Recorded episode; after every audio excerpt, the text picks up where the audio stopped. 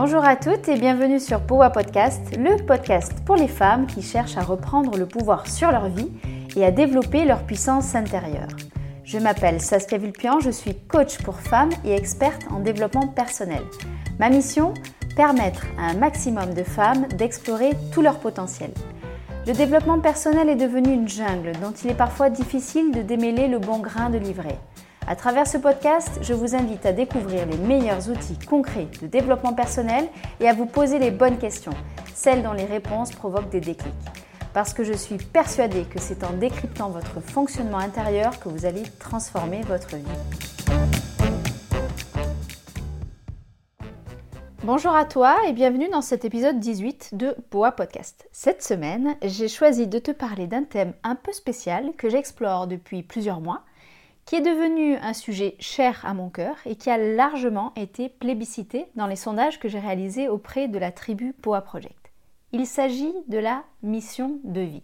Si ce sujet t'intéresse, je t'invite à t'inscrire avec moi à l'atelier en ligne qui aura lieu tout début du mois de février 2022. Tu trouveras toutes les informations dans la page de présentation de cet épisode, quelle que soit ta plateforme d'écoute.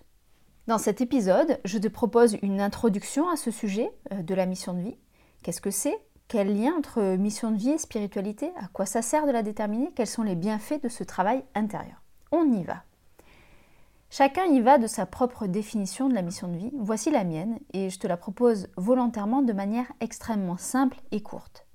Ta mission de vie, c'est la raison pour laquelle tu es sur Terre. Dans ma façon de transmettre des concepts de développement personnel, je n'y mets jamais aucune notion de spiritualité ou de religion. Pas par jugement, pas par désintérêt pour ces questions, mais c'est simplement que c'est une orientation que j'ai choisi d'avoir dans ma façon de communiquer. Ce que je veux dire par là, c'est que tu es tout à fait à même de mettre du spirituel et ou du religieux dans ce concept de mission de vie. Simplement, c'est pas ça que je vais t'amener moi aujourd'hui. Voyons donc cette définition un peu plus en détail. La raison pour laquelle tu es sur Terre. Puisque je viens de te dire que je n'y mettais pas de spirituel ou de religieux derrière, on peut se demander d'où vient cette mission de vie, qui la détermine, qui en dessine les contours. Si tu me connais, si on a déjà travaillé ensemble, tu dois déjà avoir deviné ma réponse. C'est toi. C'est toi qui détermine ta mission de vie, c'est toi qui dessine les contours de cette mission de vie, c'est toi qui la met en valeur, c'est toi qui choisis de la suivre ou de l'ignorer. C'est toi qui choisis d'aligner ou non tes objectifs à cette mission de vie. Tu as les pleins pouvoirs, c'est important que tu en aies conscience. Je sais que parfois, ce type d'information, le fait que tu aies les pleins pouvoirs sur ta vie, est un peu mal digéré par certaines qui y voient une forme de culpabilisation, justement parce qu'elles ont l'impression de subir leur vie. Si tu ressens ça, je t'invite à continuer ton travail de développement personnel pour parvenir, petit à petit, à augmenter la conscience que tu as d'avoir une puissance inouïe en ce qui concerne ta propre vie, tes décisions et tes choix.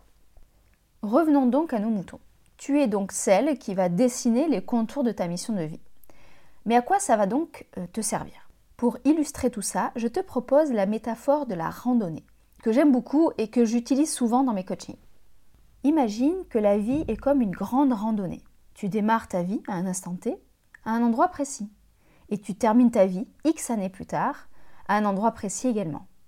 Pendant ta vie, tu vas passer par de beaux moments et des moments plus difficiles, plus moche aussi. Tu seras parfois en pleine forme et parfois complètement rincé par la vie et les épreuves que tu traverses. Tu seras aussi parfois seul et parfois accompagné. Lorsque tu fais une randonnée, c'est un peu la même chose. Tu démarres à un endroit précis et à un instant T et tu termineras ta randonnée X heures plus tard à un endroit précis également.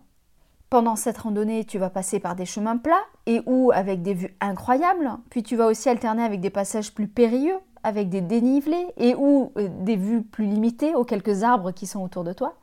Tu seras parfois en pleine forme et parfois épuisé par des passages plus difficiles. Tu seras parfois accompagné et parfois seul. Quand on randonne, il est fortement conseillé de savoir où on veut aller, où est notre destination. Si tu te gares sur un parking et que tu te dis « bon, je vais marcher au hasard pendant 4 heures », il y a de fortes chances que tu te perdes, que tu te mettes même en danger, que tu passes dans des zones qui ne te plaisent pas ou que tu ne retrouves jamais ta voiture. Pour la vie, c'est pareil. Il est beaucoup plus pertinent de savoir dans quelle direction tu as envie d'aller plutôt que d'avancer au hasard, au petit bonheur la chance. En faisant ça, tu risques de prendre des décisions qui manquent de sens pour toi. Tu risques de t'épuiser à avancer dans une direction qui ne t'appelle finalement pas. Quand on ne se pose pas la question de la direction, le risque, c'est aussi de perdre le lien profond à soi, de ne plus savoir ou de ne jamais savoir qui on est et ce qu'on veut. En randonnée, connaître ta direction, voire ta destination, mais au moins ta direction, te permettra de savoir quel chemin emprunter, en prenant en compte qu'il peut y avoir plusieurs chemins qui mènent à la même destination. Ça te permettra de savoir combien de temps tu as besoin pour y arriver et donc quelle quantité d'eau et apport énergétique tu as besoin.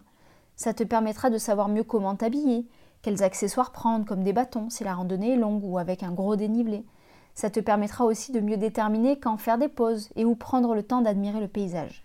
Pour la vie, déterminer ta mission de vie permettra d'y aligner tes décisions personnelles et professionnelles, de savoir quand faire bouger les choses ou quand patienter, de créer un véritable alignement entre ce que ton cœur et donc tes émotions t'appellent à faire, ce que ton cerveau pense et ce que tes mains font.